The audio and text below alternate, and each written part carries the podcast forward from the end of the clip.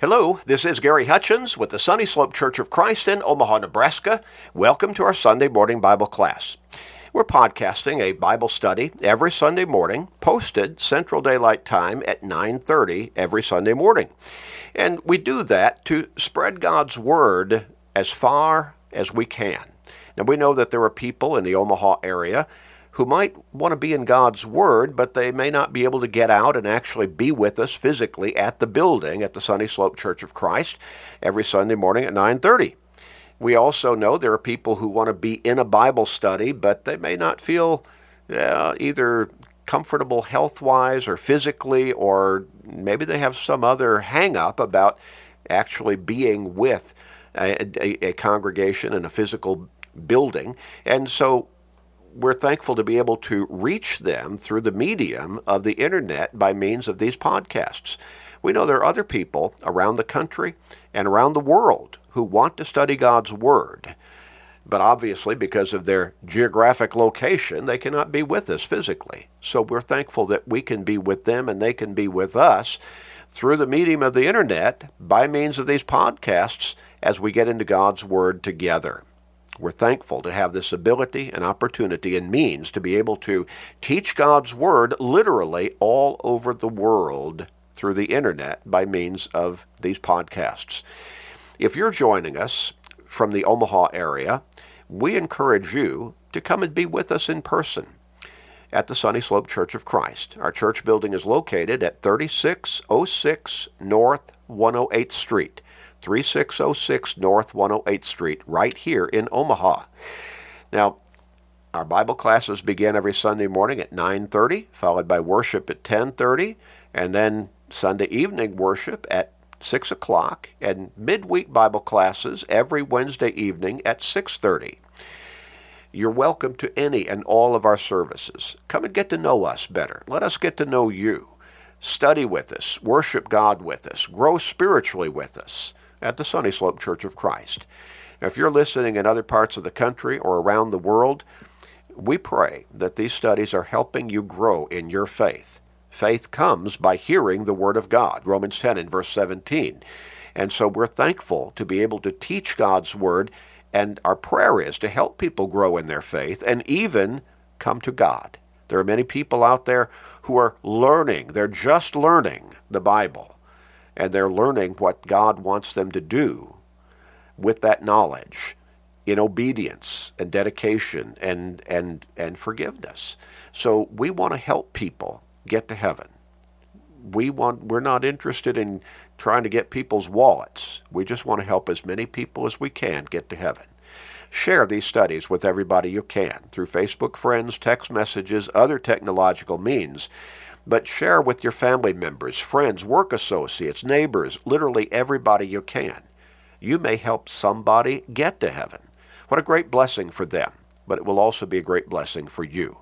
And encourage everyone you can to go to our website at churchofchrist.com, churchofchrist.com. Click on our podcast button, sign up for our podcasting. It is free, it always will be free and then they will receive to their smart device all the time, regularly, every day, our Sunday morning Bible class, all of our sermons, our Wednesday night Bible class, our daily radio program, Monday through Friday, Search the Scriptures, and a short, I, I think it's just a gem, only about 13 minutes each day, so we can fit it into our busy schedules. Today's Bible class, seven days a week today's Bible class. All of that will go to their smart device, whichever one they choose. So encourage everybody you can to sign up for our podcasting. We're going to get back into our study in the book of Numbers. We have started in Genesis chapter 1, and we have gone all the way through Genesis. In Exodus, we went through the first half of that particular book or so, and then I started doing some skipping because in the second half of that book you start getting into some technical uh, teachings on the Old Testament law of Moses, and it talks about different kinds of laws, and it talks about the construction of the tabernacle and so on. And it just gets into some details that are not necessarily that conducive to this kind of a study. And So I've left those texts for you to read on your own. And we continued that same practice as we went through Leviticus and now also in Numbers. But we're picking out, again, the individual texts with all, within all of these books that really have a great deal of, of spiritual teaching for us that we can learn from and we can learn principles from that can help us to grow in our own spiritual lives. We're in chapter 24 of the book of Numbers right now, and we have been studying about the seer or the man of God. Uh, I think we could say prophet, at least to some extent, and his name was Balaam. We've noted that the people of Israel the Israelites, they're coming toward the end of that 40 year period of their wanderings, and I have characterized it really as piddling in the wilderness, so that the adult generations from 20 years old and up could die off because of their weak faith when God first led them to the border of the promised land, and they were too afraid to go ahead and let God give them the victories over the enemies or the, the inhabitants of that land who were idol worshippers, did not worship God. And so God just turned them back and told Moses, you know, go ahead and lead them through the wilderness. And that would be for another 40 years until that entire adult generation would, would die off. And then the children, the youthful generations, would grow up and they would have stronger faith. And so God would bring them back to the promised land, and they would be the ones who would demonstrate faith strong enough to go in and inhabit that land, fighting the battles, driving out the inhabitants, and or else destroying them in battles, and taking the cities, taking the land, and God would divide that land up among the different tribes, the 12 tribes of the Israelites. Well, they're almost at that point right now. They're coming through the land of Moab. They have been coming through various lands or nations. They've been kind of sending word ahead to the kings of those nations and saying, We need to come through your land. We don't intend any trouble. We don't want to cause any problems. We just want peace. We're just going to run right through. And there have been two or three different kings who have said, No, no, no. They were afraid. Now, they were afraid that they would come in, and, and the Israelites being so numerous, probably again within somewhere around 1 to 3 million in population, maybe even a little larger by this time, they were afraid that they were going to come and just take their land. So they sent their armies against them, and God defeated their armies. Now, the Israelite army would have to fight the battle, but God would give them the victory, and that's already happened uh, at least a couple of times. Now they're coming to Moab and Balak, the king of Moab, he looks out upon them. He sees this huge population of people traveling in his direction. and again, they intend no harm to Moab, no har- harm uh, to Balak. They intend to, to not conquer the land and take it over. But Balak is fearful that they might do exactly that. But he also knows what has happened to these other kings who tried to stop the Israelites. One by one, they lost their battles. And the Israelites came through their land and, and basically took them over. But that's not where they were intending to stay. They were still moving toward Canaan, the promised land, which would become the nation of Israel. So Balak, he decides on a, on a different tack here. And so he tries to enlist the aid of Balaam, a man of God, a seer. Again, we could probably say even something of a prophet, at least at times. And so he tried to pay Balaam to look over this nation of Israel coming his way and curse them. And then Balak, his intent was to lead his army against them and defeat them in battle. Well, Balaam tells Balak, uh, I can only do what God tells me to do. I can only say what God tells me to say. And so he turns away the messengers from King Balak, the king of Moab, at, first and tells them, Now go back to your king and tell him I can't do that. Well, Balak does not give up. He sends more influential or more, more uh, uh, prominent messengers to Balaam and I think even a larger sum of money, and he still tries to, to buy his service to curse Israel. Well, Balaam, at this time, somewhere along the line, he becomes too tempted by the money that's being offered him, and he decides he's going to uh, do as Balak says. At least that is his ulterior motive. Well, God stops him on the way. God sent an angel to stand on the road and block the way of Balaam as he was riding along on his donkey. Balaam finally gets the message. He finally takes it to heart and he repents before God. But then God says, Go ahead, go to Balak, the king of Moab, but only say what I tell you to say. and so Balaam arrives. Balak's happy. He thinks, hey, my plan's finally working. But we have read through the first three of Balaam's prophecies as he looked over Israel. And every time, those prophecies were blessings from God. Well, Balak's not happy about that. Not happy about that. In verse 29 of chapter 23, where we left off, Balaam said to Balak, Build for me here seven altars, and prepare for me here seven bulls and seven rams.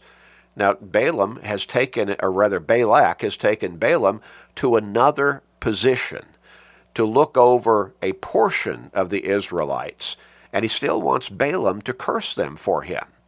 In every, on every occasion, in every position, Balaam has said what he just said here, to, told Balak to do. You know, build seven altars, prepare seven bulls, seven rams, we're going to offer to God, see what he says. And so Balak did as Balaam had said, and offered a bull and a ram on every altar. Now, the beginning of, ver- of chapter 24. This is the this is next the I'm sorry we've read through two of Balaam's prophecies. Now this is the third prophecy. And now when Balaam saw that it pleased the Lord to bless Israel, he did not go as at other times to to, uh, to seek to use sorcery, but he set his face toward the wilderness. And Balaam raised his eyes and saw Israel encamped according to their tribes, and the Spirit of God came upon him. Now he's, he's simply going to say what God tells him to say. This is the third prophecy. Uh, Balak's not going to like this one either. He took up his oracle and said, The utterance of Balaam, the son of Beor, the utterance of the man whose eyes are opened. Finally, his eyes were opened, not just physically, but totally spiritually, because now he's he's serving God. He's not going to be taken in by the uh, the lust for money here any longer. He's going to simply do what God tells him to do. So the utterance of him who hears the words of God, who sees the vision of the Almighty, who falls down with eyes wide open. How lovely are your tents, O Jacob. Jacob, uh, Jacob, another reference to Israel. Remember that Jacob was the father of the 12 sons who founded or their, their, their bloodline was the development of the 12 tribes of Israel. And remember that God at one point changed Jacob's name to Israel. And so here Balaam, he looks out upon the 12 tribes camped in their various settings. And he says, How lovely are your tents, O Jacob, your dwellings, O Israel, like valleys that stretch out, like gardens by the riverside, like aloes planted by the Lord, like cedars beside the waters. He shall pour your he shall pour water from his buckets, and his seed shall be in many waters. His king shall be higher than Agag, and his kingdom shall be exalted. God brings him out of Egypt, brought Israel out of Egypt through the leading of Moses. He has strength like a wild ox. Who has strength like a wild ox? The nation of Israel. He shall consume the nations, his enemies. Balak, the king of Moab, is not liking what he's hearing here. He shall break their bones and pierce them with his arrows. He bows down, he lies down as a lion, and as a lion, who shall rouse him? Who shall rouse him? Now, this mighty beast, wild beast, we say the lion now is the king of the jungle. Well, who's going to who's going to take on a lion? Blessed is he who blesses you, and cursed is he who curses you. Now, what was Balak looking for, the king of Moab? To pay Balaam a sum of money to curse Israel. And what is all that all that Balaam is doing here, telling out, saying out loud, pronouncing a prophecy and a blessing upon Israel by God's direction, word by word. And he concludes that by saying, Blessed is he who blesses you. Who blesses who? Israel, the Israelites. And cursed is he who curses you. Well, Balak, the king of Moab, wanted Israel to be cursed. And so he certainly is not liking any of these prophecies from the man of God, Balaam. And this is the third one. Verse 10 Balak, king of Moab, his response. Then Balak's anger was aroused against Balaam. And he struck his hands together. And Balak said to Balaam, I called you to curse my enemies and look, you have bountifully blessed them these three times. Balak is unhappy. Now, it does not say when it says he, he struck his hands together, does not say he struck Balaam. We might think of it as, as a really emotional clapping of his hands. He's drawing attention maybe throwing something of a fit. He says, You know, look, I, I called you to curse my enemies. Well, he sees Israel as his enemy. But Israel has not come to battle against him. But he, he knows that Israel has defeated these other kings and their armies when they refuse to let the Israelites just pass through in peace, pass through their lands. Now, Balak, he sees them and he fears. This is a mighty people out there. And so he wants Balaam, the man of God, to curse them. Balaam instead, by God's direction, three times now he has blessed them and prophesied for their ultimate victory. I called you to curse my enemies, and look, you have bountifully blessed them these three times. Verse 11 Now therefore, flee to your place I said I would give I would greatly honor you, but in fact the Lord has kept you back from honor. Now is is Balak challenging or putting down God here? Is he criticizing God for holding Balaam back from cursing the Israelites, which Balak wanted him to do? So Balaam said to Balak, Did I not sp- also speak to your messengers, whom you sent to me, saying, If Balak were to give me his house full of silver and gold, I could not go beyond what the word of the Lord, to do good or bad of my own will? What the Lord says, that I must speak? Didn't I tell your messengers to carry that message to you? And now indeed I am going to my people Come, I will advise you what this people will do to your people in the latter days. Oh, Balaam's not just walking away. After Balak says, just get out of here. He's, he's at his wits' end. He's at the end of his patience with Balaam. He's trying to pay Balaam to curse Israel because Balak sees Israel as an enemy, and three times Balaam has blessed Israel by God's direction. And so he, Balak says, just get out of here. But Balaam's not walking away at this point. He tells Balak the king, uh, listen, I will advise you what this people will do to your people in the latter days. Let me tell you what's coming for you, what's going to happen to your people. And this is Balaam's fourth prophecy.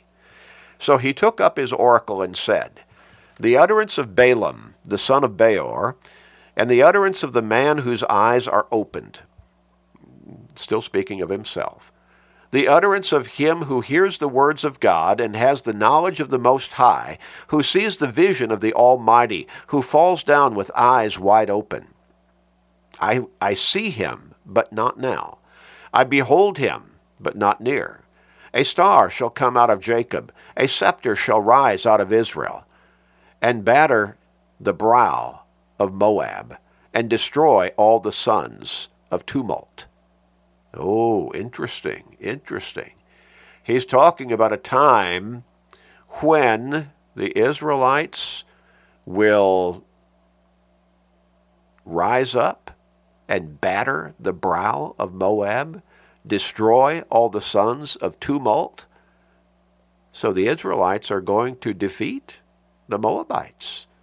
And Edom shall be a possession.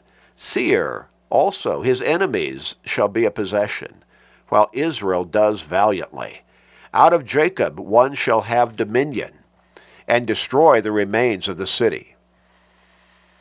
Hmm. Balak is really not liking what he's hearing now. He's, he's hearing utter defeat, ultimately, at the hands of Israel against his people. Verse 20, Balaam goes on. Then he looked on Amalek, and he took up his oracle and said, Amalek was first among the nations, but shall be last until he perishes. Then he looked on the Kenites, and he took up his oracle and said, Firm is your dwelling place, and your nest is set in the rocks. Talking about their geographic location. Nevertheless, Kain shall be burned. How long until Asshur carries away, carries you away captive? Oh, one by one, he's talking about these who would become enemies of Israel, who would be brought to their own destruction at the hands of Israel by God's guidance and blessing and power. Then he took up his oracle and said, Alas, who shall live when God does this? But ships shall come from the coasts of Cyprus, and they shall afflict Asshur, and afflict Eber, and so shall Amalek, until he perishes. So Balaam rose and departed, and returned to his place. So after this fourth prophecy, after Balak, the king, had said, just get out of here. I don't want to hear any more. I wanted you to curse them, you're blessing them. Three times you're blessing them. Balaam says, Oh, not yet. Let me give you another blessing. Let me give you another prophecy. What's going to happen? And he goes through this list. All these peoples, including yours, are going to be defeated by this people Israel, whom you wanted me to curse. And so, verse 25, last verse in 24th chapter. So Balaam rose and departed and returned to his place. Balak also went his way. So they both part company and they go back to their places, back to their homes. Balak back to his palace. Balaam back to his home. You see, God is all powerful, and no one can stand against God. No one. Now, can people curse God? Sure. Can people deny God's existence? Of course. Many people do. Can people somehow bring God down? Absolutely no way. Can people destroy God? No. Impossible. Because God is almighty. Almighty. God is God. And God loves us as humanity. And He wants us to be with Him in heaven for all of eternity. A place a whole lot better than this world. Why would anyone deny God? Why would anyone stand against God? Why would anyone? Count themselves as, as an enemy of God. We need to recognize God's will as being the best way for us. He loves us so much, he sent his son to die on the cross to pay the price through his physical life, the shedding of his physical blood for the guilt of our sins, so that we could have the opportunity to be forgiven through him as our Savior and Lord, and to have eternal life with God and Christ and the Holy Spirit in heaven. And that's forever.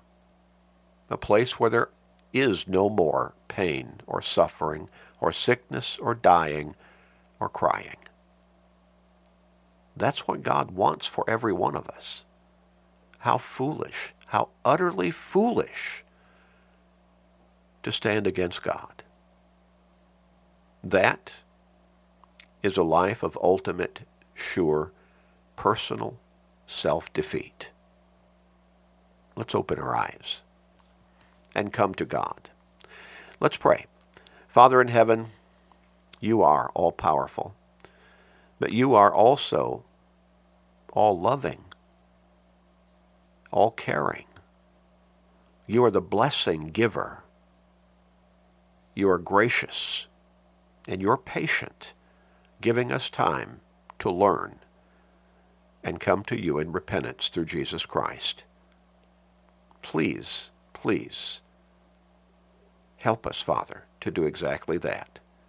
And help people all over the world to do exactly that, Father.